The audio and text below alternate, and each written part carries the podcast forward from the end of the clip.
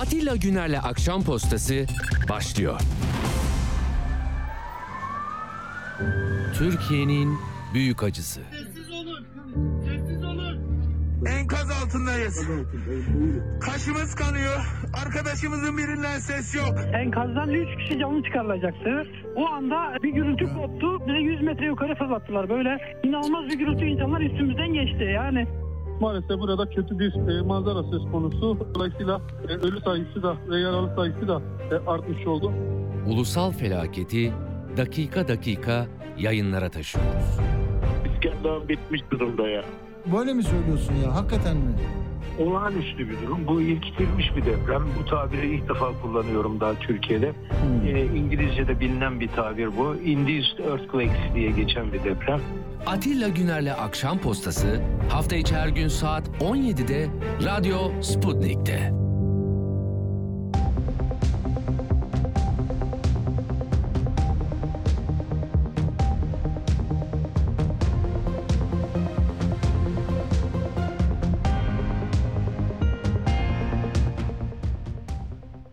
Efendim iyi akşamlar. Bugün 28 Şubat Salı böyle olacak. Radyodan bağlanıyoruz, e, telefonla bağlanıyoruz ve belki görüntülü izleyemiyorsunuz. Şimdi bugünü anlatacak bazı şeyleri size söyleyeceğim. Teknik imkansızlıklar nedeniyle kısa bir program olacak. Çünkü zaten 14 dakikası geçti. Şunu söyleyeyim. Bu Fenerbahçe ve Beşiktaş'ın e, en son lig karşılaşmalarındaki tribünden çıkan sadece demokratik toplumlarda istifa yani vuracağız, kıracağız, git bilmem ne yapacağız değil. Yani istifa et. Çok memnun değiliz. Bir terörist e, ha- hadise gibi gören Türkiye Cumhuriyeti e, Fenerbahçe'nin Kayseri ile yapacağı maçta Fenerbahçe tribünlerini e, kapatıyor. Yani kapatma biliyor musunuz? Tarife bu diyorum ya kapatma. Dedim ki kim kapatıyor bunu ya? Neresi mesela hani devlet güvenlik mahkemesi mi var? Yani istiklal mahkemesi mi var? Ne var? Yani özel bir hukuka tabi bir dönemde miyiz? O hal diye mi böyle? Yani bir e, en demokratik talebini hangi mekanda olursa olsun dile getirilen getirenlere nasıl bir ceza vereceğiz? Konserde söyledi konserler iptal. Öyle mi? Hani okulda söyledi okulları kapat. Burada böyle bir şey olabilir mi ya? Bakın bu İl Spor Güvenlik Kurulu yasaklamış ya. Şimdi nedir bunlar diye bakıyorsun arkadaşlar. Kayseri valisi Gökmen Çiçek. Rize'nin Güneysu ilçesine bağ, bağlı e, ilçesinde kaymakamlık yapmış. Oradan e, beri geliyor. Kayseri Belediye Başkanı Memduh Büyükkılıç üyelere bak. Sonra Kayseri İl Emniyet Müdürü Kamil Bey, e, sonra Kayseri Gençlik Spor Müdürü Ali İhsan Bey, İl Sağlık Müdürü Mehmet Bey, Milli Eğitim Müdürü Bahamettin Bey. Tamam mı? Bunlar oturmuşlar. Ya bunlar hükümetimize, bize yani iktidar partisinin e, örgütü olsa il örgütü Kayseri il örgütü Adalet ve Kalkınma Partisi Kayseri il örgütü karar verse dersin ki ya sen parti taraftarlarına gitme diyorsun. Hayır ya. Yani bunlar Türkiye Cumhuriyeti'ni yöneten mekanizma bir istifa lafı nedeniyle Fenerbahçe taraftarını Kayseri'ye almıyor. Varın siz bundan sonra e, talebi değişiklik, değişim, yönetim bir biçimindeki aksaklıkları e, görüp bunun telafisi için yeni bir yönetime e, dönük istek ve arzularını dile getirenlere böyle bir muamele olacak. Bunların kurulları var. Bak Rütük'ün var, e, sermaye piyasası kurulu var değil mi? Her şey var. BDDK var, rekabet kurulu var. Yani sen hani pahalıya sattın mı halbuki normal satıyorsun ama enflasyonun sebebi olarak onları görüyorsun. Onlara oturuyorlar ceza kesiyorlar. Sen istifa diyorsun sana ceza kesiyorlar. Sen e, şey yapıyorsun gazetende namuslu gazetecilik yapıyorsun vergi dairesi bilmem ne sana ceza kesiyor seni oradan tasfiye ediyor. Basın ilan kurumu var bir sürü kurum kurul var. Hop sen bunları mı konuşuyorsun tak senin ilanını kesiyor. Hop öbürküsü televizyonunu karartıyor. Ya bakın bakın burada particilik dışında ifade özgürlüğünün ne kadar kıymetli olduğunu bu yoksa bizim yok hükmünde olacağımızı kim anlayacak? Yani bu kabul edilecek bir şey değil. Bence değil. Çünkü bak Bahçeli bunu söyledi yakarım yukarım bilmem ne oradan hodri meydan dedi İçişleri Bakanı. Sonra ne oldu? Tribün yasağı. Fenerbahçe ne diyor? Bak diyor ki Kayseri İl Güvenlik Kurulu e, gereğince taraftarımızın alınmayacağını şaşkınlık içinde öğrendik diyor. Bu kararı kabul etmemiz mümkün değildir diyor. Alınan bu karar tarafımızca toplumsal ayrışmayı derinleştirecek boyutta. Kesinlikle böyle. Sportif kriterlerle alakası olmayan garip bir karar. Taraftarlarımızın takımımızı destekleme isteklerine engel olma, kulübümüzün cezalandırılması dışında hiçbir anlam taşımamaktadır. Fenerbahçe Anadolu'nun her yerinde taraftarlara sahiptir diyor. Evet. Ee, birleştirici, bütünleştirici olunması beklenen, ayrıştırıcılıktan uzak olması gereken bu hassas dönemde taraftarlarımızın hangi gerekçeye dayanarak bu haktan mahrum bırakıldığını bilmek istiyoruz. Tüm ilgili ve sorumluları bu kararı gözden geçirmeye ve bu yanlıştan dönmeye davet ediyoruz diyor. Yani buna buna nasıl rıza gösterirsiniz arkadaşlar? Ya hakikaten biz de hata yaptık.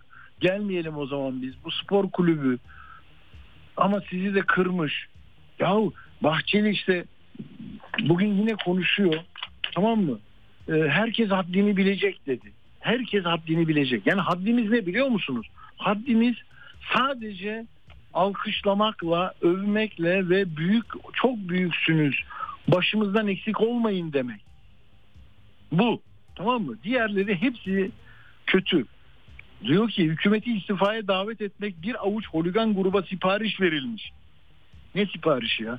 Kim veriyor? Sipariş merkezi ne? Ne bu? Slogan getir diye böyle yemek sepeti mi bu yani? Slogan sepeti mi? Böyle yaptık da o mu gelmiş? Adam oraya gelmiş çocuklara atkı atıyor çocuklara oyuncak atıyor televizyon seyretmiş. Ama sizin seyrettiğiniz televizyonlar değil başka televizyonlarda ağlayanları görmüş. Tamam mı? Yani çadırım yok demiş. Benim niye kurtarmadınız 48 saatte demiş. Adıyaman'da Erdoğan ne dediyse onu vatandaşça söylemiş. O siyaseten yeniden mühendislikle ya gelmedik ilk iki gün yoktuk burada yı siyaseten söyledi. Helalleşmek istedi yapamadık dedi. Adıyaman mı sadece öyle? Adıyaman değil her yer öyle. Aa, bak Bahçeli diyor ki bir avuç holigan gruba sipariş verilmiş iç ve dış zillet komplosu. Ya bu komplo komplo nedir kardeşim uyuyamıyor musunuz gece ya? Yani insan oğlu bir şey dediği zaman komplonun parçası mı oluyor ya? Kalabalıklar arasına sızarak devlete ve hükümete meydan okuma. Ne meydan okuması? Demokrasinin özü, bütün ala, alameti farikası bu değil mi ya? Geldin yeter ben istemiyorum. Bunu sandıkta da söyleyeceğim diyenlerin bir yerde bunu konuşuyor olması da istifa diyor. Sen etmezsen etme. Bir şey demiyor ki sana. Türk sporunu siyasileştirmeye, kutuplaşma dalgasını sahalara yansıtmaya çalışanlar alçakça. Yani bak küfür böyle bir şey olamaz ya hükümeti istifaya davet etmek, tribünlerde siyasi kaos, kaos üretimine heves etmek, bir avuç fanatik holigan böyle bir şey olabilir mi ya? Federasyon diyor milli ahlaki sorumluluğunu yerine getir. Kızılay'a diyorsun ki niye yok çadırı niye sattın? Fitne fesat yumağı münafıklar arsızlar. Ya devlet niye zamanda gelmedi? Bozguncular iftira cephesi. Ya bu, bu değil ha biliyor musunuz? Bu, bu buna e, Erdoğan'ın e, medyası ne diyor? Kentsel dönüşüme e, itiraz edenler bu ölümlere neden oldu diyor ya. Aynısını da Kılıç şey söylüyor. Bahçeli söylüyor. Zaten sözün sahibi konuşurken ben niye konuşuyorum dedi ya geçen gün bir yerde. Sözün sahibi diye bir şey yok. Söz hepimizin kardeşim. Biz hepimiz konuşacağız. Söz bir kişi ise sözün sahibi birse nasıl yani? Mülklerimiz, canlarımız her şey ona emanet. Öyle mi yani? Diyor ki hızlıca onaracağız. Sabahın bugünkü manşeti ne? Ne diyor? Diyor ki dünkü şeyden onu çıkarmışlar. Ee, söyleyeceğim şimdi. Neyse bende görünmüyor. Çocuklar görüyor musunuz onu? Ee, yani binaları hemen yapacağız daha güvenli yapacağız. Ayşe, Fatma, Hüseyin, Ahmet, Derya, Onlar ne olacak? Arda, o çocuklar ne olacak? Onları yeniden imal etmenin bir şeyi var mı? İhtimali var mı? Böyle bir şey olabilir mi? Yani derdiniz bina mı? Bina vardı gitti bina yaparız. İnsanlar nerede kardeşim? 45 bin 50 bin kişinin yok olmasına yol açan bu sistem ihmal üreterek ihmal zincirleriyle bunun bu kadar bir ağır bedel ödememize yol açtığını görmeyecek kadar kör olamayız ki. Yani bugün Kızılay Başkanı'nı yanınıza alıp fotoğraf çektirmek, dün başkalarını e, alıp çektirmekle aynı bir şey. Ben hatırlıyorum. Şimdi girmeyeyim oralara. Hani bu saati böyle X-ray cihazından geçirenler, karton kutularda paralar getirenler de bir otobüsün üstüne çıkmışlardı ama hiç kimse yok şu anda. Hadi gördünüz mü eski İstanbul valisi, bilmem ne oğlu, para makinası şunlar nerede onlar? Bir tanesini görüyor musunuz? Çünkü onlar gereğini yaptılar, kul- kul- kul- ne yaptılarsa yaptılar. Sonra onlara sahip çıkıldı ama buharlaştırıldı, kaybol, görünme diye. Hep söylüyorum ve söyleyeceğim.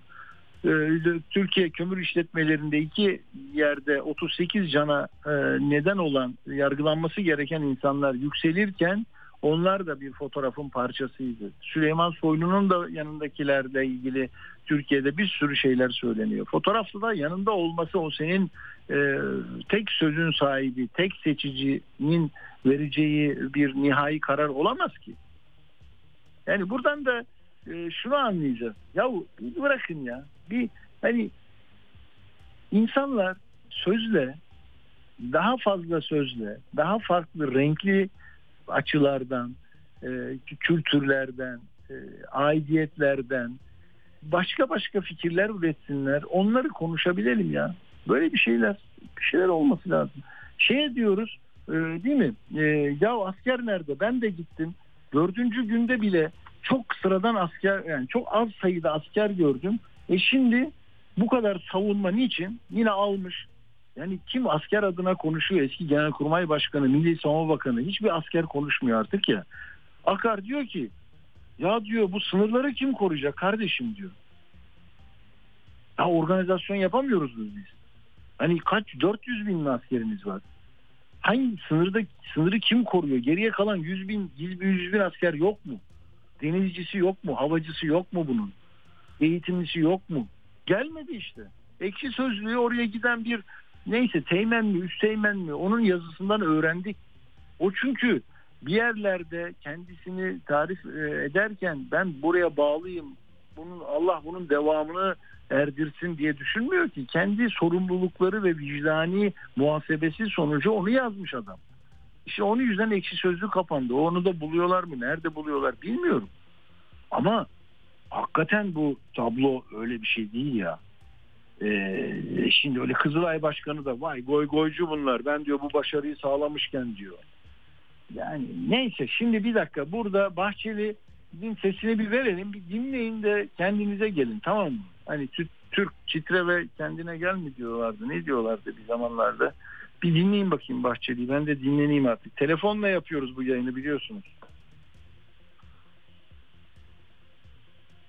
Davet etmek, tribünlerde siyasi kaos üretimine heves etmek, bir avuç fanatik ve holigan gruba sipariş verilmiş iç ve dış bağlantılı zillet komplosudur. Herkes yerini, yurdunu, haddini, hududunu bilmelidir. Sahalardan sokak aralarına gerilim ve çatışma ve tahviline yeltenenlere müsamaha gösterilmeyecektir. Tribünler çürük siyasi sloganların atılacağı mekanlar olamaz kalabalıkların arasına sızarak devlete ve millet hükümete meydan okunmasını provokate edenlerin önce tespiti ardından da teciyesi mutlaka yapılmalı. Türk sporu düştüğü karanlık dehlizden el birliğiyle çıkarılmalıdır. Gördünüz mü?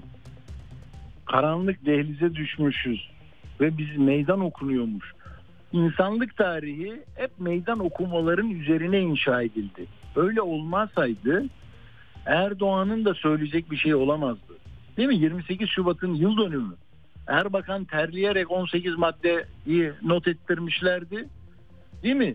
Diyorlardı İmam Hatip'e bu kadar kişi girecek, bu kadar fazla ne oluyor, siz ne yapıyorsunuz, yok işte Ramazan'da bunlarla yemek yediniz bilmem ne.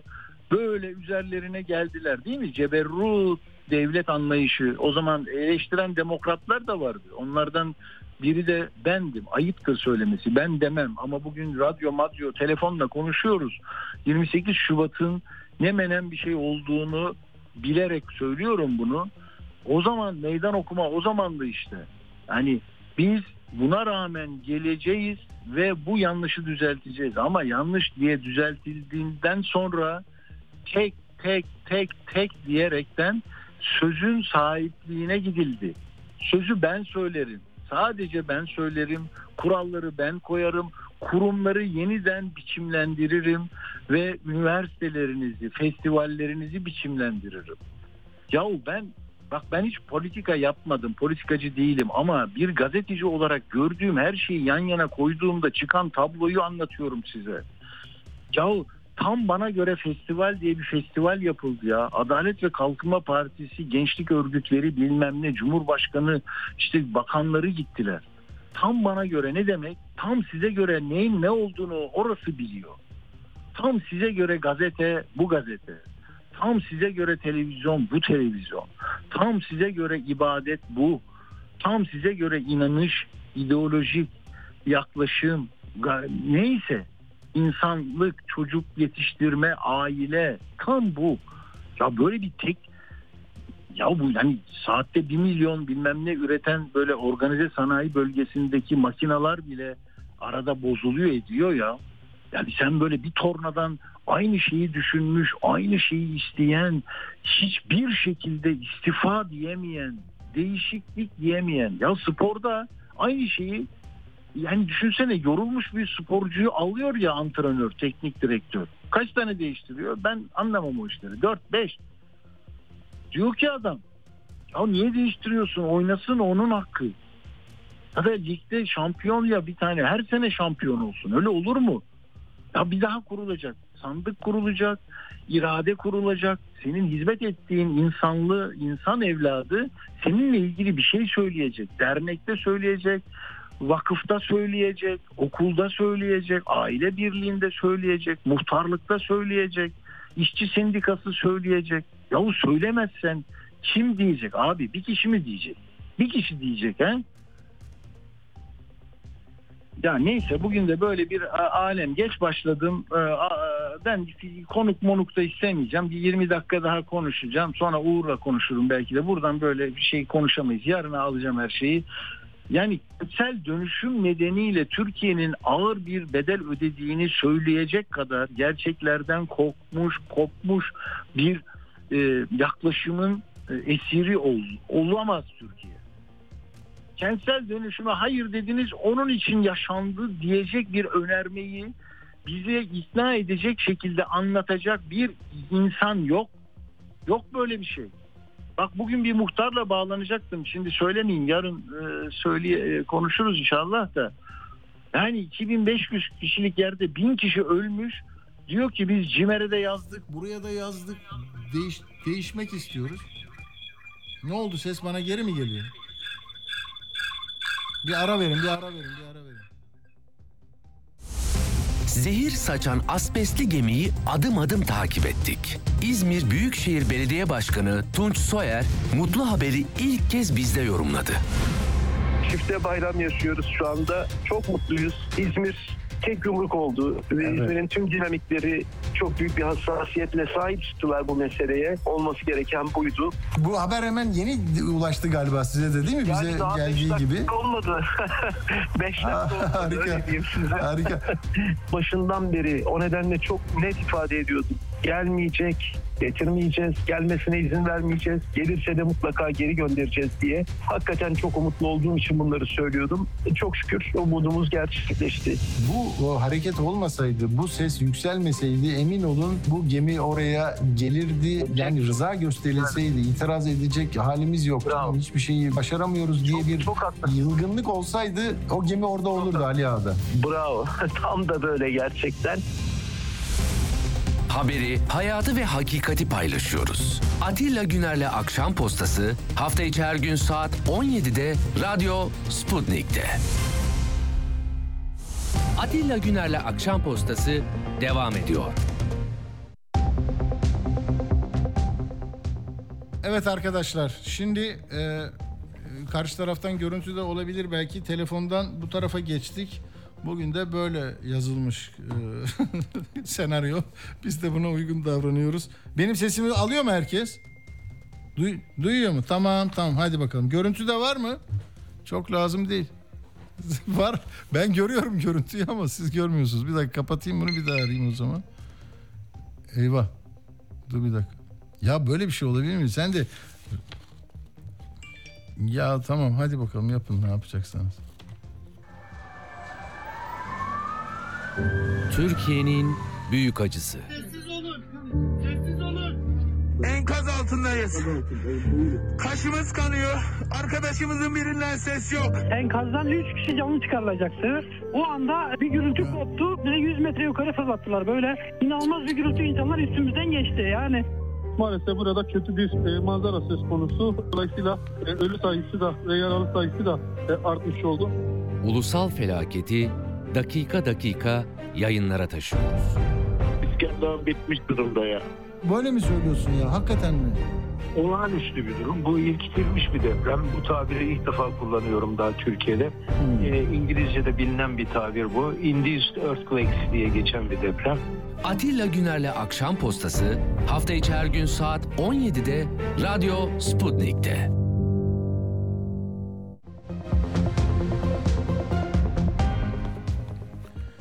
Evet şimdi saat kaç olmuş? 17.34 tamam sizinle beraberiz. Bu görüntüden de bize ulaşanlar var. Yurt dışından da dinleyenler var kardeşim. Tamam biz hani diyoruz böyle biz bizeyiz 3-5 kişiyiz diyoruz ama hani neyse. Şimdi bakın Erdoğan diyor ya kentsel dönüşüm. Bir konuk gelecek biraz sonra. Şöyle demiş ya bugün artık her kim zehirli diliyle bu işleri engellemeye kalkarsa doğrudan ülkemizi sırtından hançerlemiş olacak. Yani 21 yıl içinde kentsel dönüşüm için planlanan yerler de itirazlar oldu ve engellendi ve oraları mı çöktü? Bakın tablo gazetecilikte şöyledir. Tamam mı? Tablo şudur kentsel dönüşüm yapmak istediğimiz alan şu kadar kilometre kare il, ilçe, bölge. Orada 6 Şubat depremi ve takip eden depremlerde yaşananlar, oradaki vefatlar. Siz bunları engellediğiniz için bunlar oldu. Eğer bunu diyemiyorsan hayali karnından kentsel dönüşüm müsebbibi yok çünkü. Enflasyonun müsebbibini e, şeyler küresel saldırılar diyen 80 yüzde 85'lik enflasyonu patates soğanı şeye koydular e, depoya koydular bunlar terörist diyen tanzim satışlarla onu anlamaya çalışan ya da üç, harfli e, mağazalara marketlere ceza keserek enflasyonu düşüreceğini zanneden e, ülkenin çocukları olmayı ne kadar hak ediyorsunuz ya? He? Ben böyle yaparım ama yani o normal görüşmelerimde ha diye vurgu yaparım da şimdi artık yorgunum çocuklar, arkadaşlar, abiler, ablalar. Sizi seviyorum.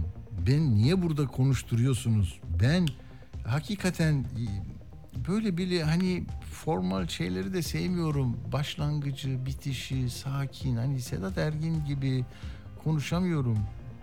Fikret Bila gibi konuşamıyorum. Ben o yüzden hani radyolarda az konuşayım, taca çıkmayayım diyorum. Ama e, baktım ki memleketin e, durumu beni böyle yönlere götürdü. Yoksa ben size haberleri sunup gidecektim. Haberin de gerçek haberini sunacaktım. Yani ama ya şimdi Kahramanmaraş Elbistan'a gitmiş Erdoğan.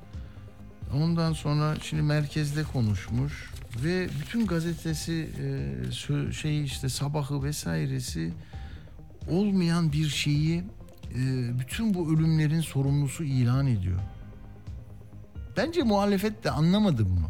Mesela muhalefet hani birkaç yerde itiraz etmiş ya dur acaba ne oldu diye gelip eşeleyip de bakmıyor bile.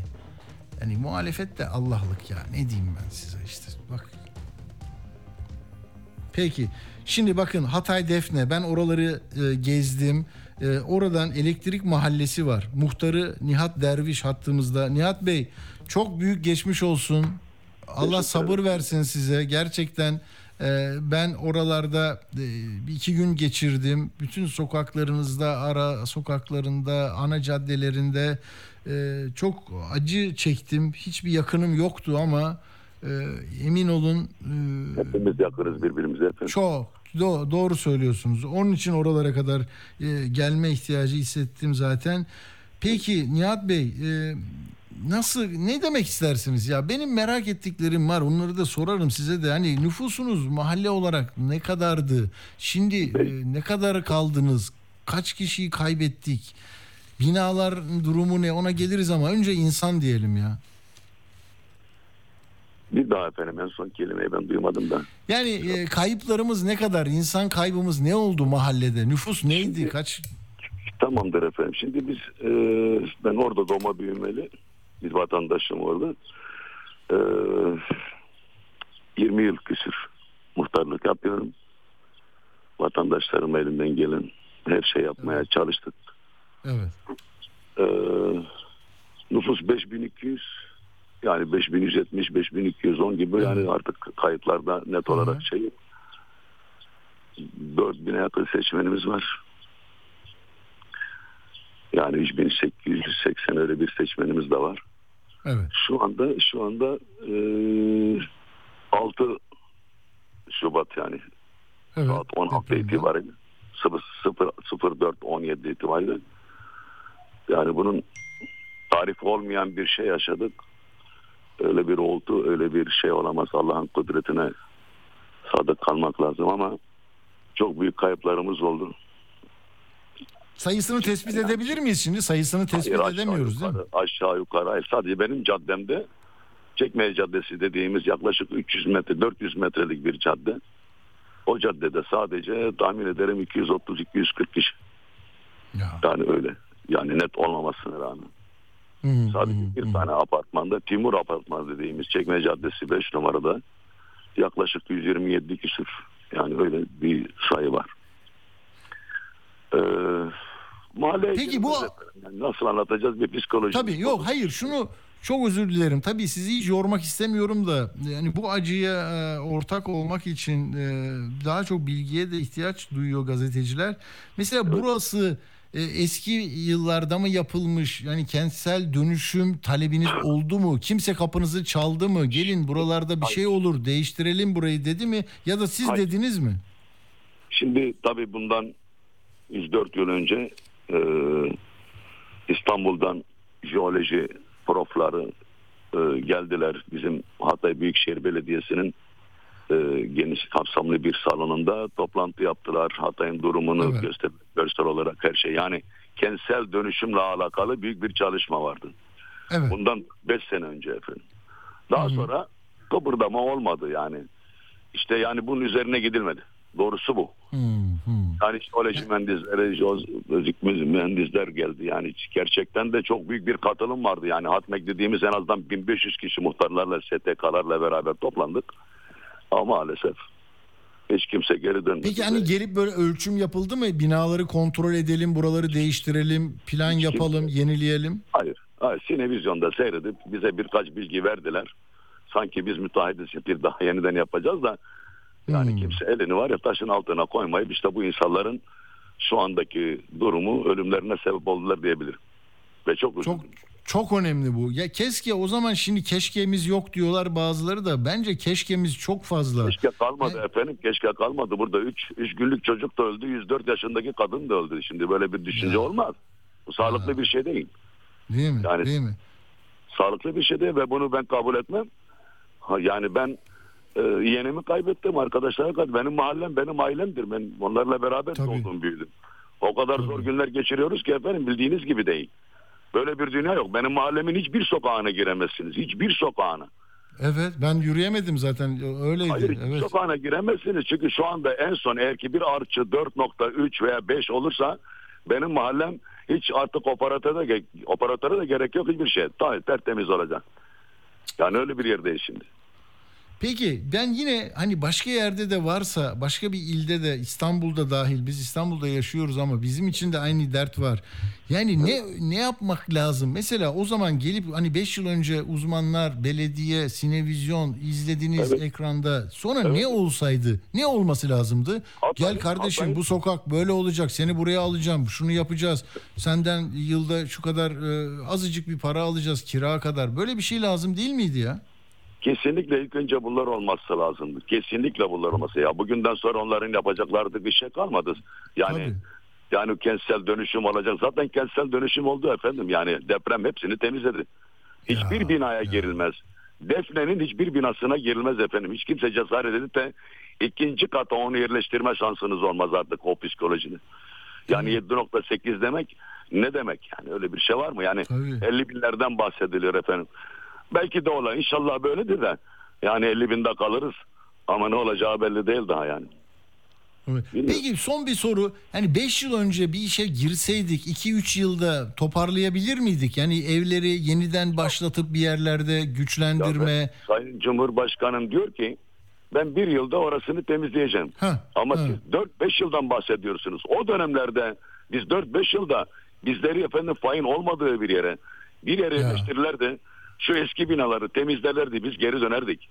Bir 4-5 seneden bahsediyoruz sayın abim. Tabii tabii böyle- tabii tabii. Ya şimdi e, bir senede eğer ki bu mahalleler temizlenip bir daha imara açılacak ve yapılacak iki katlı veya üç katlı önemli değil. Yani onu öyle beş senede yapamazlar mıydı? Yaparlardı. Yaparlardı. Siz peki CİMER'e başvurdunuz mu? Öyle bir şey duydum ben. CİMER'e de ya burayı Ben, ben kendi binama, kendi binama yani muhtarlık odasının bulunduğu binaya ben CİMER'e başvurdum. Çevre ve Şehircilik İklim Bakanlığı bana heyet gönderdi. E, rapor tuttular. E, lisanslı firma bulun dediler yapı denetim. Yapı denetim benden laboratuvara e, şey aldı numuneleri aldı. Ama maalesef artık e, şey yaşama şansımız da kalmadı. Düştü yani benim apartmanda 11 kişi öldü. Aa, bu ne zaman oldu yani yani yap- ya- yapabilirler miydi? Ne yapmak yapamadılar mı? Şimdi yapamadık çünkü e, 1986'da yapılmış bir bina bizimki. Hmm. Anlatayım. E, bitişik A 5 5B 5B bitişik nizam verilmişti o dönemlerde. E, belediyede en son dönemde birlik çalışmalarda gittik baktık numuneleri la, numuneleri laboratuvardan çıkarmadan önce baktık belediye durumuna baktık yani parselin. Tamam. E, A5 vermişler. A5 dediğiniz zaman bahçeli 5 şeye tekabül ediyor. E şimdi o 11 tane orada insan yaşıyor. Hepsi mağdur olacak. Gittik itiraz ettik. O süreç geçti işte 6-7 ay. 6-7 ay sonra bitiremedik o süreçte. İmar komisyonundan çıktı işte birlik çalışmaya gir derken bina yıkıldı sonuçta yani. Yani çok insan böyle boş gitti. Boş Çok insan böyle boş. Boş, bomboş gitti. Çok insan bomboş gitti. Sabahlara kadar, kadar hilti vurduk. İnsan çıkarmaya, bağırmalar. Yani öyle bir dünyada artık ne bileyim ben korkuyorum vallahi. Yani tek başımayım burada şimdi mahallede. Ama burada kalacağız. Yani o dümeni bırakmayacağız. Kaptan giderse gemi de batar efendim. Biz buradayız. Elimizden gelen her şey yapacağız. Peki sevgili muhtar e, yani ilk bir gün iki gün ben oraya dördüncü gün gelmiştim. Bir, bir- bir koordinasyon konusunda da hani bunu Sıfırdı kurtaralım. Efendim, sıfırdı efendim. Sıfırdı. Ya. Çarşamba günü bize Muğla itfaiyesi geldi. Üç araç. Sonra güvenlik güçleri, asker, polis. Yani ilk iki gün efendim bizi soran yoktu. Biz kendi çabalarımızla insanlarımızı çıkardık. İlk iki gün. Çarşamba günü sabahleyin baktık. iki tane araç. Muğla itfaiyesi ama nereye yetiştirecek bu insanlar? Yani 10 kişiyle ne yaparsın koskocaman mahalleyi? Bağıranlar, sesler. Ya, çok kötü bir şey yaşadık. Yani. Ben vallahi ben de anlatmak istiyorum. Yani ağlayışım Doğru geliyor. doğru doğru sizi de sizi de yormak istemiyorum ama hani buradan şu dersi söylemek isterim. Şu almak isteriz Türkiye olarak. Şimdi kentsel dönüşüme itiraz edenlere bir şeyler söylüyorlar da sizin orada kentsel dönüşüm vardı da itiraz mı ettiniz ya? Değiştireceğiz dediler de Şey, siz biz, hayır hayır efendim biz ilk başta yani ilk başta Defne'de yapılacak çalışmaların başında en fazla eski yapıların bulunduğu yer elektrik, Armutlu, Evet. Sümerler, e, Turunçlu'nun bir bölümü. Biz niye itiraz yani biz gelip yapacaklar da yok yapmayın efendim şu anda biz rahatız mı dedik. Ya, Kimse sordu mu ya. ki biz kendilerine böyle bir cevap verdik. Böyle bir şey yok. Hatta benim Armutlu muhtarım kardeşim Cüneyt birkaç defa dile getirdi. Hatta sesli getirdi. Biz de sesli getirdik ama geri dönen yok. Yapacak bir şey yok artık. Artık olacak oldu. A- Aynen. Ee, yani ne kadar toparlarız? Nasıl bir e, yeniden e, elektrik mahallesi, Armutlu mahallesi olur? E, Defne nasıl toparlanır? O anıtı gördüm. Hani demokrasi meydanında güzelim bir anıt var böyle değil mi? E, Uğur Mumcu Meydanı. Oradan geçtim. Yani gözümün önünde duruyor da e, kim bilir yani Türkiye'nin en iklimine sahip bir mıntıka. Özellikle Defne, Hatay bölgesi, Antakya. evet. Ama bu artık o artık o güzelliğin var ya. Yaşarız yaşamayız bilmiyoruz ama nasip olur inşallah diyeceğiz. Fazla bir şey konuşmuyoruz Öyle, çünkü. öyle, öyle. Ha, nasip öyle. olur diyeceğiz. Ee, yani e, size güç versin Allah Nihat Bey. Ee, inşallah e, yaraları sarma konusunda Türkiye'de orada kalbi orada atıyor ama e, sizin acınızı yaşamadan anlamak mümkün değil. O söyledikleriniz olağanüstü şeyler. Ee, İnşallah, inşallah e, İnşallah yeniden devletimiz toparlanırsınız. güçlüdür. Devletimiz güçlüdür. Biz güçlü kalacağız. Ee, ölenlerin e, ailelerine özellikle şimdiden buradan Tabii, da tabii. Ben de başsağlığı diliyorum, sabır diliyorum. eksik olun. E, Sağ olun. Sağ olun. Hatay Defne Elektrik Mahallesi Muhtarı Nihat Derviş'le beraberdik. Ee, sağ olun zaman ayırdığınız için efendim. Sağ olun. Eksik İyi olmayın. çalışmalar diliyorum. Sağ olun, sağ olun, sağ olun. İşte arkadaşlar yani bizim üniversitesine gittiğimizde öğrendiğimiz daha 20'li yaşlara gelmeden şeflerimizden öğrendiğimiz sonra her satırında her kelimesinde önemsediğimiz iş bu. Hakikati bulacağız. İnsana bunu ulaştıracağız. Kimse, hiçbir parti, hiçbir devlet görevlisi, hiçbir otorite, hiçbir mafya bizim bu çabamızın önünde engel olamaz. Bakın gezdiğim o büyük yıkımın arasında böyle çok çok etkilendiğim mahallenin muhtarıyla bugün konuşabildik. Gazetelerinde, televizyonlarında ihanetin belgesi diye kentsel dönüşüme itiraz edenleri afişe ettiklerini zannedenler elektrik mahallesine gitsinler. Armutlu mahallesine gitsinler. Yerle bir olmuş mahallelerde neden bir kentsel dönüşüm olmadığının sorusunu sorsunlar. Ve biz sadece birkaç soruyla neleri öğrendik ya? Beş yıl önce geldiler, konuştular, gittiler. Bunda hata payı, eksiklik ne var? Hangi parti olursa olsun. Bir büyük şehir, Hatay büyük şehir. Sonra Defne, Cumhuriyet Halk Partisi olabilir bunlar. Bunlarla ilgili itirazını da söyledi. Sonra ne dedi? Biz müteahhit zannediyorlar dedi ya. Şimdi ne dedi? Sayın Cumhurbaşkanı dedi e, bir yılda yapacağını söylüyor. 350 bin konutu. E ne ya? Burada 5 bin kişi yaşıyormuş. He? 5 yıl önce buraya gelindi bunlara e, yapsalar da olmaz mı? Ben CİMER'e yazdım diyor. Yok diyor. Ne oldu bunu da öğrendik. Demek ki kentsel dönüşüme itirazı demokratik örgütler, sivil toplum kuruluşları, odalar, inanç grupları herkes itiraz edebilir. Haklı gerekçeleri vardır. Mahkemelerde size dediler ki ya bir teknik inceleme bile yapmadan burayı kat karşılığı verip de böyle bir soylulaştırmaya çalışıyorsunuz. Bir de rapor koyun dedi ya. Danıştayı en üst düzeyi dava idari davalar genel bilmem nesi daireler kurulu dedi. Hayır başka bir şey dayatmaya çalışıyor. Neden? Ben geldim ben buradayım, ben gitmek istemiyorum. Benim gitmemi sağlayacak her şeyle böyle mücadele edeceğim. Böyle olur mu ya? Böyle olur mu ya? E, Ne oldu diyorsun? Çarşamba günü geldi diyor. Deprem pazar gecesi oldu. Bak pazartesi, salı kimse yok. Yalnız Adıyaman'da değil. O helalleşme sadece Adıyaman'da olmaz. Orada hani partin güçlü olabilir, aldığın oy vardır, itiraz eden partililerin vardır. Onun için onu öyle söylüyorsun eksiklikleri.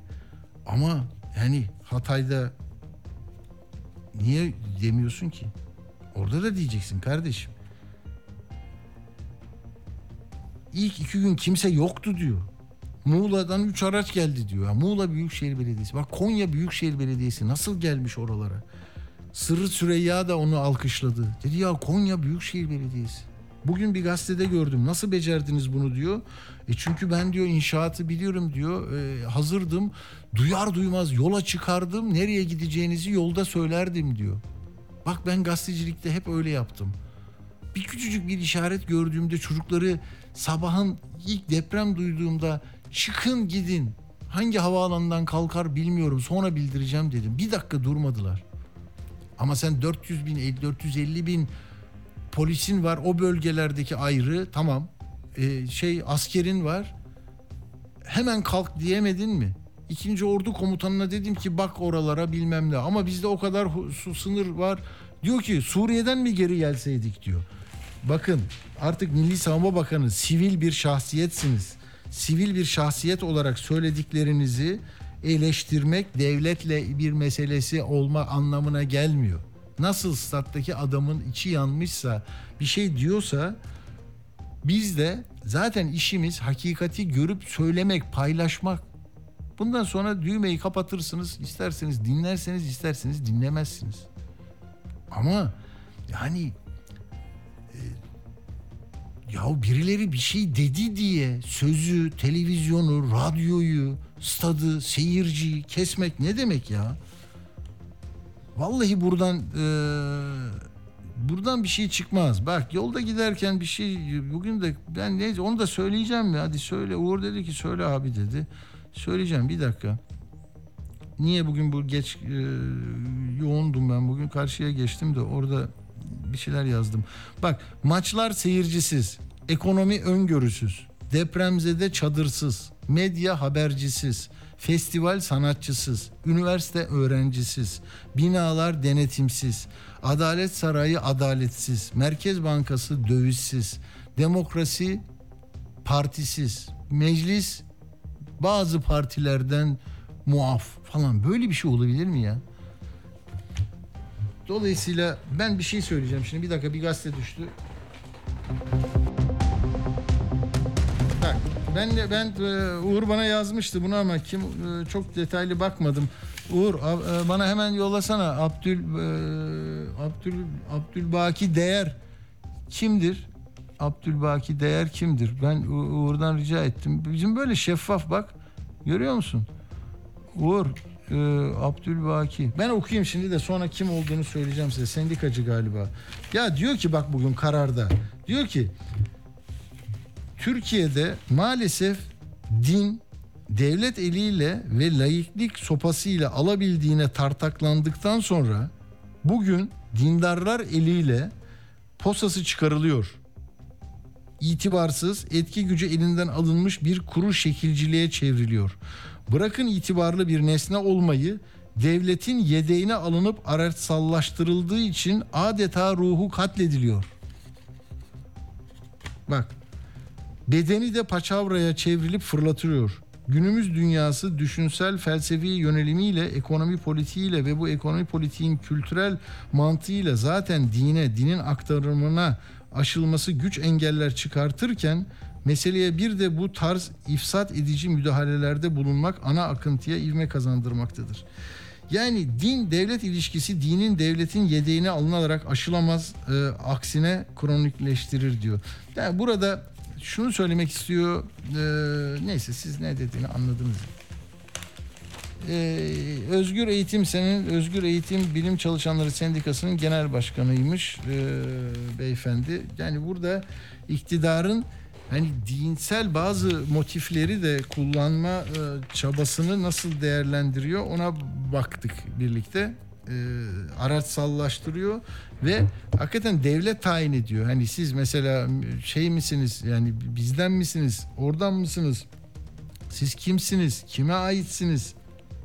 Yani hain, işbirlikçi, iç işgalci nasıl oluyorsunuz? Devlet hem dindeki tutumunuzu hem de bütün reflekslerinizdeki tutumunuzu öyle dillendiriyor. Ha iki dakika var onu söyleyeyim.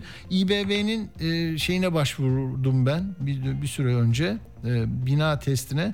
Beşiktaş'ta bir yakınımın evi. Oraya gittim onlara da e, bir refakat edeyim anlayayım dedim. Bir inşaat mühendisi iki genç teknisyen geldi.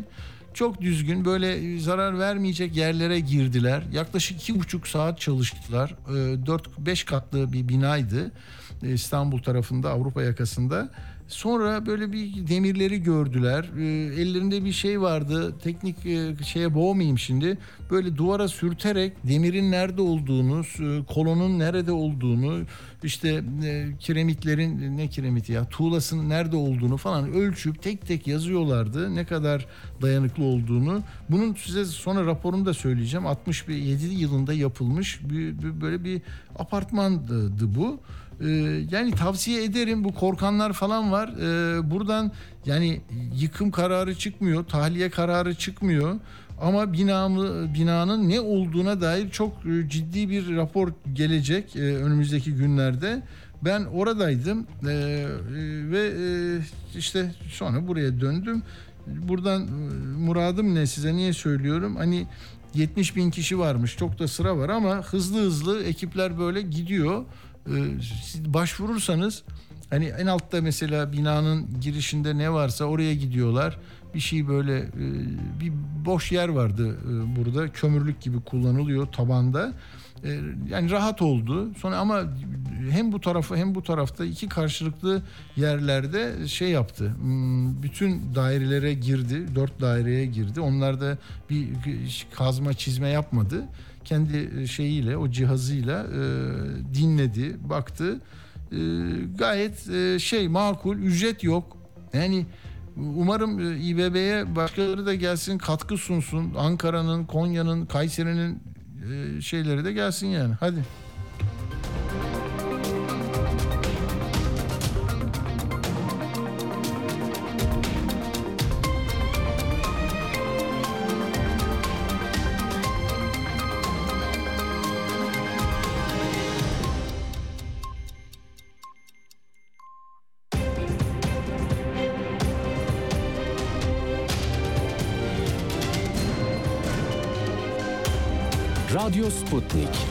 Anlatılmayanları anlatıyoruz. Radyo haberciliğinde bir klasik. Sorulmayanı soran, haberin peşini bırakmayan tarzıyla bir marka. Atilla Güner'le Akşam Postası, gündeme damga vuran konu ve konuklarla hafta içi her akşam 17'de Radyo Sputnik'te. Atilla Güner'le Akşam Postası devam ediyor. Evet yani e, bugün böyle biraz geç başladık ama bence iyi bir şeye de e, vesile oldu. E, yani Defne'deki o muhtarı unutmayın. Bak onu Arda kessin ben onu YouTube'a da koyacağım. Sonra Twitter'da da yayınlayacağım. Eşinize dostunuza da hani bölgeyi anlamak istiyorsan bak ne diyor. Hani kentsel dönüşümü engellediler ondan oldu diyen birisi olursa ona link gönderin. Tamam mı? Yani böyle olmasın diye düşünüyorum. Peki şimdi ne, ne diyecektik biz? Ee, çok mal vardı bugün de çok malzeme vardı arkadaşlar ama e, biraz böyle azaltarak yürümemiz lazım. Siyaseten ne oldu? Kızılay mesela Kızılay ne ya bu Kızılay'ın 3 günde nasıl değişiyor sözleri biliyorsunuz değil mi? Kerem Kınık önce çadır stoklarını AFAD'a verdik dedi. Sonra Ahbap'a satış ortaya çıkınca onlar yurt dışı siparişiydi dedi. Sonra Ahbap olmasa AFAD'a verecektik dedi. İlk, ilk üç gün arama kurtarma var o yüzden gönderemedik dedi. En son da satıştan haberim yoktu diyor. İstifa edecek misiniz diye soruyor Hande Fırat. Ortaya böyle büyük bir başarı böyle bir başarı konulmuşken goy goycuların lafıyla hareket etmem diyor. Vay goy goy. Goy goyun adı tamam mı? Onu da sözlüklerden almışsınız ama yanlış yerde kullanıyorsunuz. Hani şu anda kamuoyuna bilgilendirme, açıklama, görüş, resmi, temsiliyet kabiliyeti olanların açıklamaları biraz böyle kendi taraftarlarını goygoyculuk yapmak gibi görünüyor. Yoksa gerçeği aramak için yani satışı gören insan satılmış. Yani gitmesi gereken şeyleri satmışın. Yok logosu yokmuş da AFAD logo istiyormuş. Abicim diyor ki AFAD Bak ben senden alacağım ama logo yok onlar kalsın kardeşim. Ben de AFAD yazsın. Ben AFAD'ı göstereceğim. Benim oradan kurtarılmayı bekleyen insanla ilişki bağımı boş versen. Tamam. Ben oraya koyacağım, fotoğraf çekeceğim, drone kaldıracağım. AFAD böyle diyeceğim. Hani nasıl Kanal İstanbul'u böyle bir şey yapılmıştı. Binalar uzun uzun çıkıyordu böyle. Sular akıyordu. Hani bir depremde orası ne olurdu kim bilir bilmiyorum şimdi gitti. Tamam mı? Ya bu nasıl bir şey ya? Yani burada logo yok abi ben bunu istemiyorum demiş adam ya. Onun üzerine ver 46 milyonu sana vereyim. Onun logoya ihtiyacı yok ki. Ama o devletin e, yanında mısın ötesinde misin diyor. Bahçeli ne dedi ona da? Ahbabını mahbabını başlatma dedi ya. Neyse böyle böyle arkadaşlar İyi Parti'de üç buçuk saatlik bir toplantı olmuş. Siz şimdi sonunda seçime gideceksiniz. Ne yaparsanız yapın. Beni hiç ilgilendirmiyor. Kanaatleriniz oluşsun. Ben sizi bir yere yönlendiriyor muyum? Hiçbir şekilde. Bak CHP'den de hesap sorun. Defne'de oradaki ne olmuş? Hatay Büyükşehir Belediye Başkanı 5 yıl önce olmuş da AFAD neler yapmış? Uğur'la yarın konuşuruz bunu. Hatay'da bir şey var aklınız durur. Hatay'ın e, riskleri azaltma raporu 2021'de tamamlanmış. Bak diyor ki 7'den büyük deprem gelecek. Kentsel dönüşüm yavaş ilerliyor. Bak ilerlemiyor yani. Karar vericiler imara esas etüt sonuçlarını değerlendirmeden alanları imara açıyor. Uygun zemine yapılmayan çok katlı denetimsiz binalar var. Şehir bağlantılı yolları kısıtlı. Çevre illerden yardımlar aksar. 7 bin küsür binada 59 bin risk altında diyor. Ha zaten 25 bin öldü onların. Malatya'da imar planı havza alanlarına kaydı diyor. Bak Maraş'ta halkta deprem bilinci yok. Aman diyor. Hatay 130 yıldır büyük deprem olmadığı bölge yıkıcı deprem tehlikesi altında. Altakya, Samandağ çöküntü alanı çok aktif. 5.5 en kötü 7.5 olacak. Sıvılaşma riski yüksek. Alüvyon zeminde yapılaşmalar var. İmar barışı sonucu oturum izni alan binaların depreme dayanım koşullarını sağlayıp sağlamadığı bilinmiyor. Ya bunu bak Hatay'ın riski azaltma raporlarına girin internette var. İmar barışı sonucu oturum izni alan binaların depreme dayanım koşullarını sağlayıp sağlanmadığı bilinmiyor diyor. E bunu bir milletvekili sordu. Bakanlık ne cevap verdi biliyorsunuz değil mi? Biz imar barışında e, imar e, barışına giren binaların depreme dayanıklılığını incelemediğimiz için hangilerinin dayanıklı olup olmadığını, hangilerinin çöktüğünü bilmiyoruz diye cevap verdiler ya. Ulaşım master planı yok. İlde ruhsatsız yapılar var. Ekonomik ömrünü yitiren binalar, 98 önce yapılan binalar, yapılmamış, afet riski. Bunların hepsi var. Sen gel kentsel dönüşüme itiraz ettin. Yani bu var ya savu şeyi hak hak arama yollarını da tıkayan çok a, tali e, yani görünmeyen gerek e, şeyi sonuçlarından biri bu olur bu. Bir şey geldiği zaman itiraz etmeyin kardeşim. Biz geliyorsak bunu yapacağız. Halbuki asıl meselemiz bizim insanlar ölmesin. Sen niye gidip elektrik mahallesine Armutlu'yu yapmadın diyeceğimize şunu mu diyeceğiz? Aa kentsel dönüşümü bir daha ağzından kim zehirli diyor. Bak Erdoğan diyor ki artık kim zehirli diliyle bu işleri engelleye kalkarsa. Ama AVM mi yapılacak abi? Bunları niye yapmadınız 21 yıldır? Şimdi nereye yapacaksınız? Kentsel dönüşüm deyince İstanbul'un Esenler'inde 40 bin bina bekliyor. Hadi yarın sabah başlatın. Ama güç yetmez ki. Oraya 300 bin yapmaya kalkıyorsunuz ölülerin üstüne. Zor iş. Peki şimdi artık bir de tarımda ne oldu bunu konuşalım. Yarın Uğur'la daha uzun konuşacağımızı düşünüyorum. Ee, işte İyi Parti'nin kulislerinde geçen şeyi söyleyecektim. Kılıçdaroğlu çekinceleri dile getirilmiş iddiaya göre. E, T24'te var. Anketle halkın tercihini ortaya çıksın deniyor. Kimilerine göre de mesele aşıldı deniyor. Ama ikisine şurada bir şey kalmadı. Erdoğan da yarın grup toplantısında yeni bir şeyler söyleyecek. Onu tartışacaksınız. Onu tartışmaya başlayacağız. Sonunda da işte 75 gün kaldı seçimler 14 Mayıs'ta olursa YSK da eğer buna itiraz etmezse bakalım. Zaten öyle bir hakkı yok da. Peki şimdi e, deprem e, ne yaptı? Tarım üretimini ne yaptı? Orada emekçileri, tarım emekçilerini ne yaptı? Ne hale getirdi? Hayvancılık nasıl etkilendi? Bu konunun uzmanı Ali Ekber Yıldırım e, arkadaşımızla konuşacağız. Merhaba Ali Ekber Bey, hoş geldiniz. Ha, merhaba Atilla Bey, iyi yayınlar diliyorum. Sağ olun. E, nasıl genel görünüm nedir Ali Bey? Tabii e, deprem felaketini yaşadığımızda kırsal kesimi yakından takip etmeye çalıştık. E, biliyorsunuz zaten normal büyük şehirlere bile e, Cumhurbaşkanı da dün söyledi. Yani Evet. erken müdahale yapılamadı. Tabii kırsal kesime çok daha geç Çok. ulaşılabildi. Orada insanlar köylerde genelde de yaşlı nüfus hani e, onların yakınları ulaşmaya çalıştı ama bazı köylerde yollar kapalıydı. Hem kış şartları nedeniyle hem de depremin yarattığı işte yolların e, tahribatı nedeniyle ama e, sonuçta kırsalda da e, özellikle fay hattına yakın köylerde, fay hattı üzerindeki köylerde çok ciddi kayıplar oldu. Evler yıkıldı, hayvanlar e, enkazın altında Tabii. kaldı. Çünkü Anadolu'da biliyorsunuz birçok yerde küçük aile işletmeleri altta ahır, üstte ev var. Evet. Dolayısıyla e, orada da insanlar ciddi bir sıkıntı yaşadı. Yani şunu gördük ki e, 2012'de bu büyükşehir yasasıyla köyler mahalle yapılınca onlar e, şehir merkezine yakın mahalleler gibi aynı hizmeti, aynı e, çabayı ne yazık ki göremediler. Tam tersine yine e, orada uzunca bir süre ulaşılamaz noktadaydılar. Tabii. İşte helikopterle gıda yardımı gibi ikinci, üçüncü günden sonra yapılmaya çalışıldı.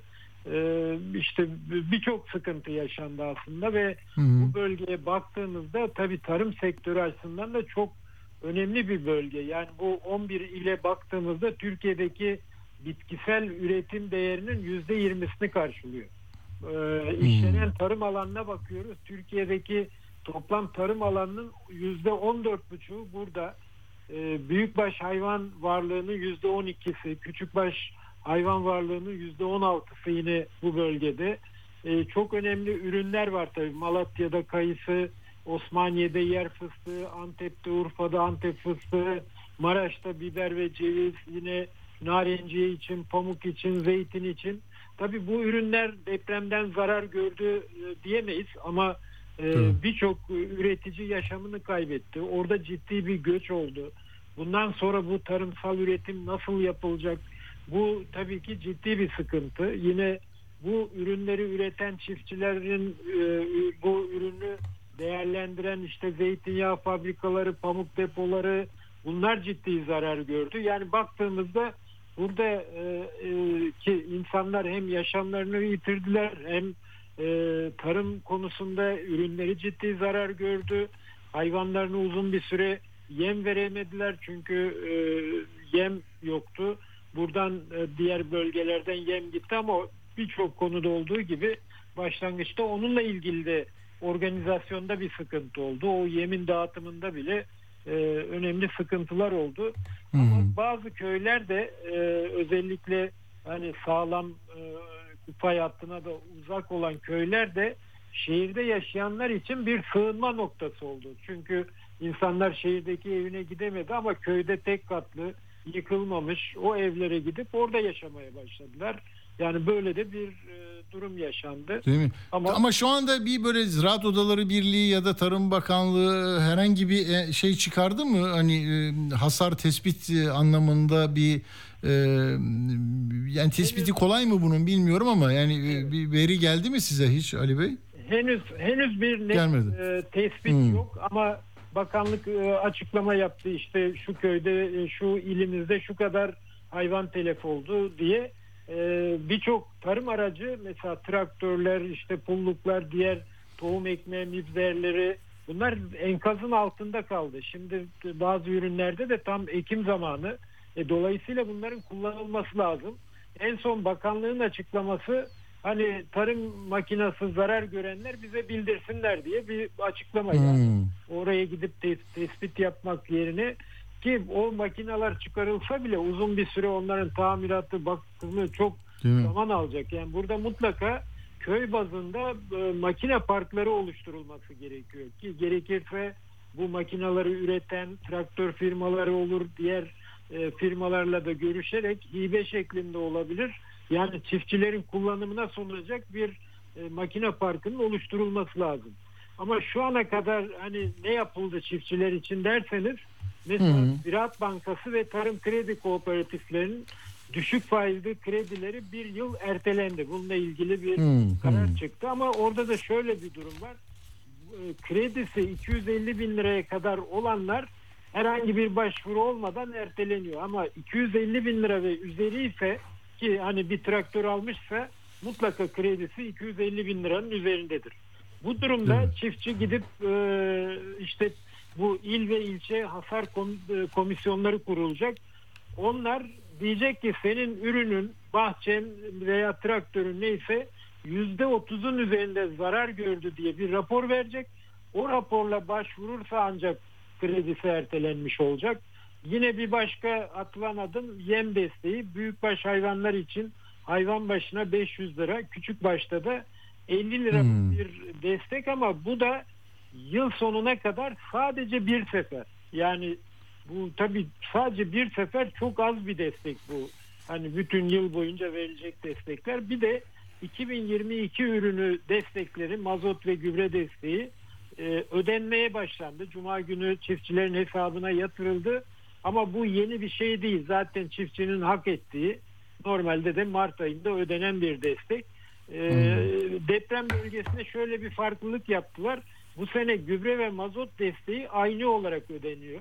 Yani şöyle 70 ilde mesela şu anda bu devam ediyor. Ee, o yatırılan parayla gidip bayiden Ziraat Bankası anlaşmalı bayiden veya akaryakıt istasyonundan mazot ve gübre alabiliyorsunuz. Onu para olarak alamıyorsunuz.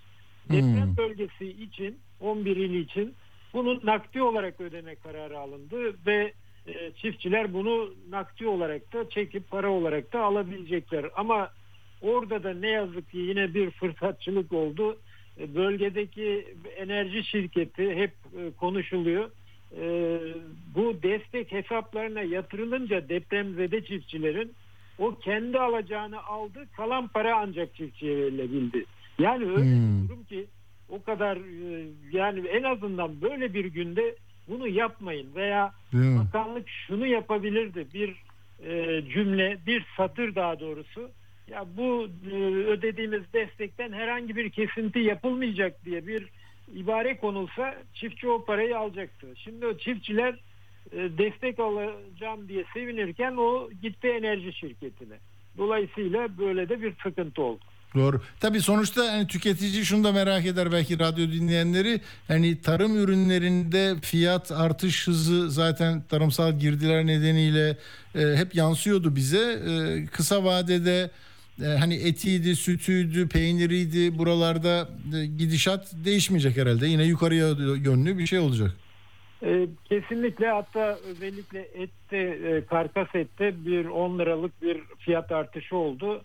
Yani 180 liraya kadar geldi. Çünkü Hmm. işte o bölgeden hayvan kesimi olmuyor, et gelmiyor, hayvan gelmiyor diye e, böyle bir fiyat artışı oldu. Anladım. Ama e, diğer e, ürünlere baktığımızda zaten şu dönem hani o bölgeden gelebilecek çok fazla ürün de yok.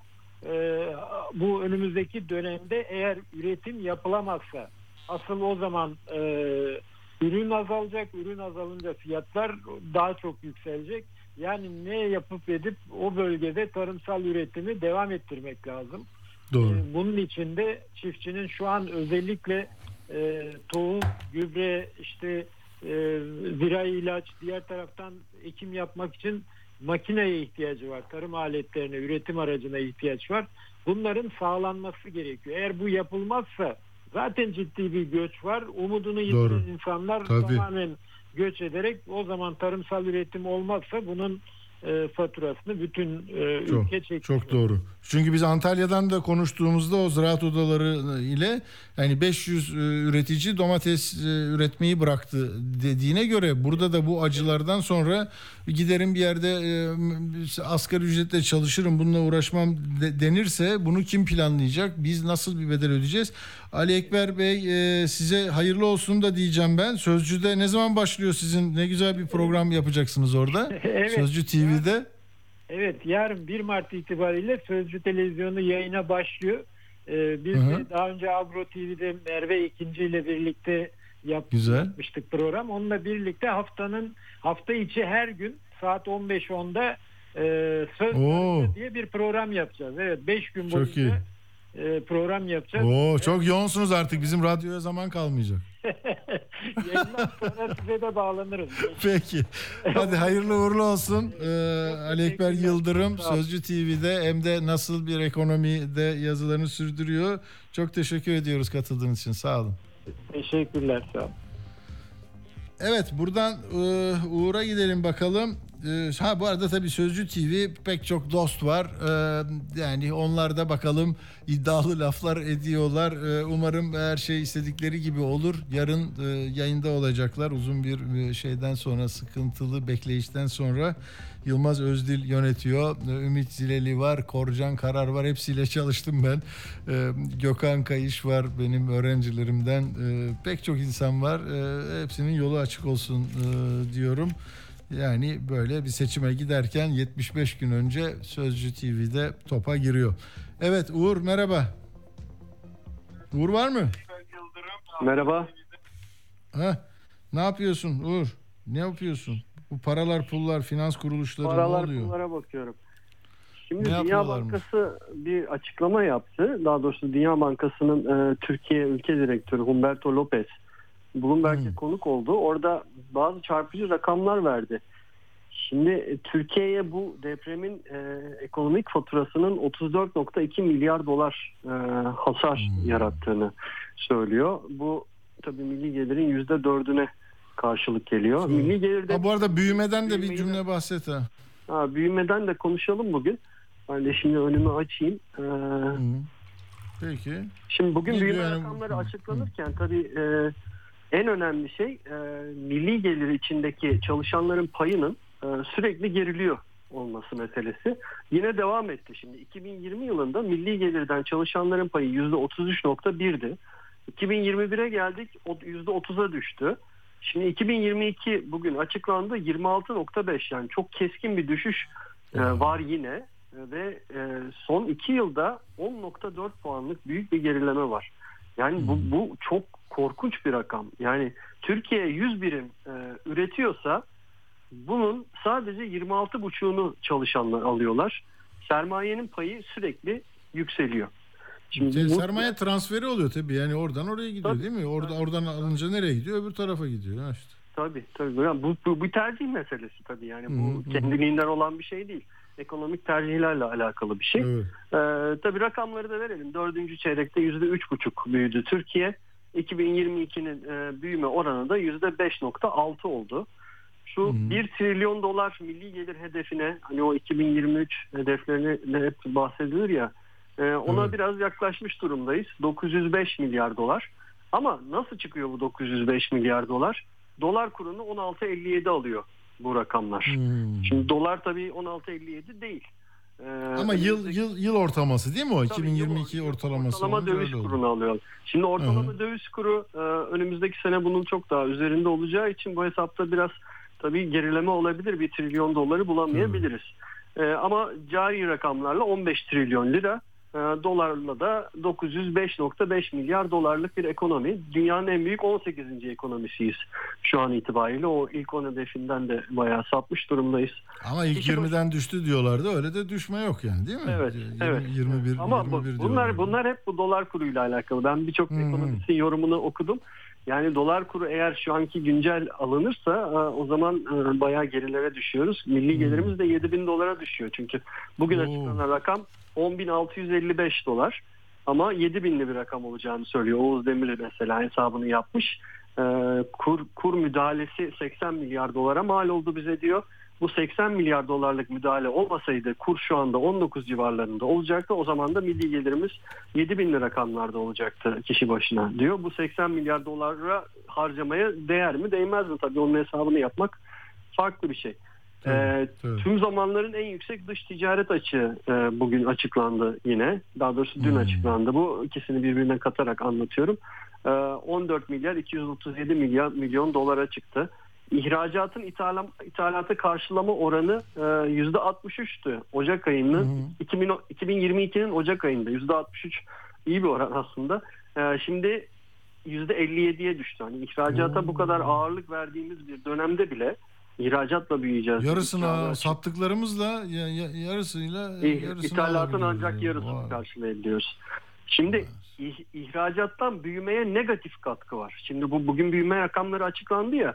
Biz de Evet. ihracatla büyüyecektik ya. Türkiye'yi e, zenginleştirecektik. İhracat Cari fazla. kat- Ha. ihracatın büyümeye katkısı yüzde eksi 3.1. Yani 3.1 puan geriletmiş Türkiye'nin büyümesini. Bugün açıklanan büyüme rakamı neydi? 5.6. Yani belki de ihracatta o müdahaleler e, yapılmamış olsaydı %8-9 civarında Türkiye büyümüş, büyüyecekti. Şimdi İstanbul rakamı da burada enteresan. E, hep söylenir ya İstanbul Türkiye'nin lokomotifidir, ekonominin lokomotifidir diye. Gerçekten de öyle. İstanbul'un Türkiye'nin milli gelirine katkısı %35. Yani İstanbul Türkiye ekonomisinin üçte birini üretiyor. Ee, yıllık büyüme oranına katkısı %3.96 yani %4'lük büyüme neredeyse İstanbul'dan geliyor. 5 5 küsürlük büyümenin 4'ü İstanbul'dan geliyor. İhracat Yani biz burada çalışıyoruz biz de mi katkı sunuyoruz diyorsun Uğur? Onun için mi Tabii. İstanbul İstanbul deyip duruyorsun? e, İstanbul Zaten damla kar yağar kar buraya yağıyor dersiniz. Yok şu olur İstanbul büyük dersiniz. Ne olacak siz depreme önlem alın önce. Biz anlatıyoruz işte şu anda. İhracatın da yarısını sırtlıyor. Yani 253 milyar dolar ihracatımız var. 123 milyar doları İstanbul'dan e, gidiyormuş 48.8.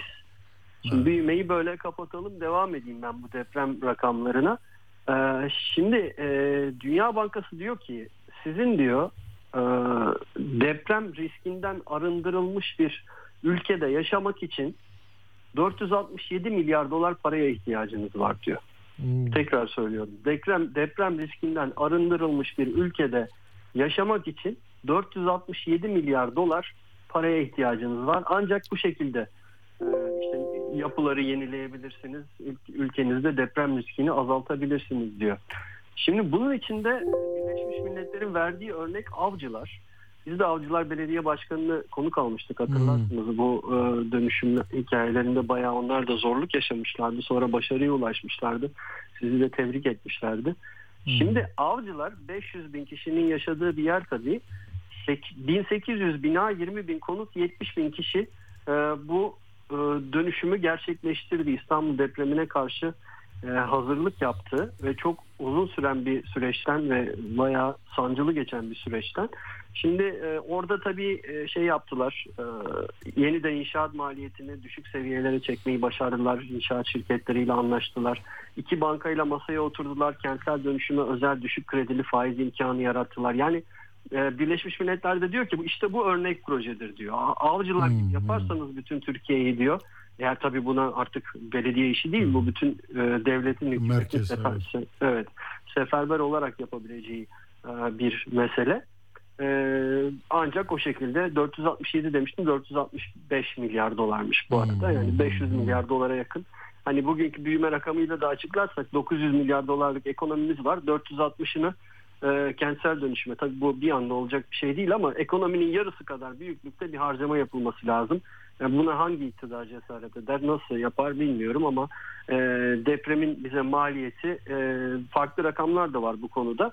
Türk Konfet mesela 84 milyar dolar demişti. Moody's 25 milyar dolar dedi.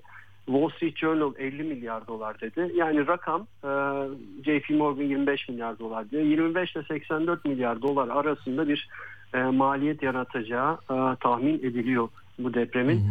Aslında bir medya tartışması var onu da anlatacaktım ama ya, yarına bırakayım. Yarın yaparız artık. Çok güzel bir medya tartışmasında yarın konuşuruz. Peki. Peki Uğur Koçbaş sağ olasın. İyi Görüşmek akşamlar. üzere, Sağ olun.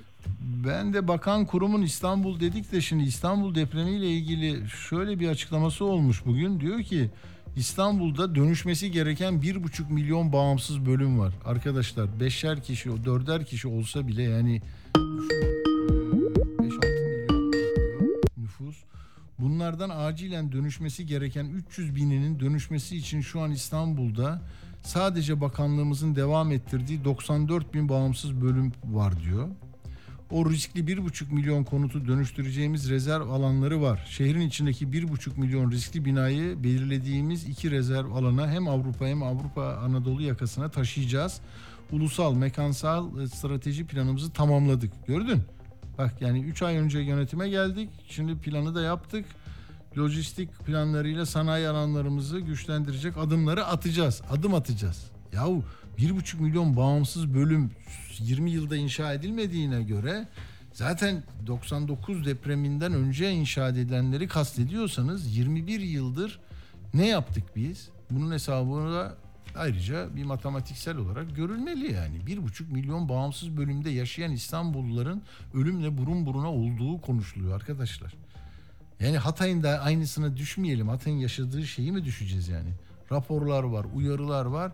Yavaş yavaş yapıyoruz diyor ya. Yani 20 yılda her yıl 100 bin yapsan zaten biterdi. Hadi hepinize iyi akşamlar. Hoşçakalın. Atilla Güner'le Akşam Postası sona erdi.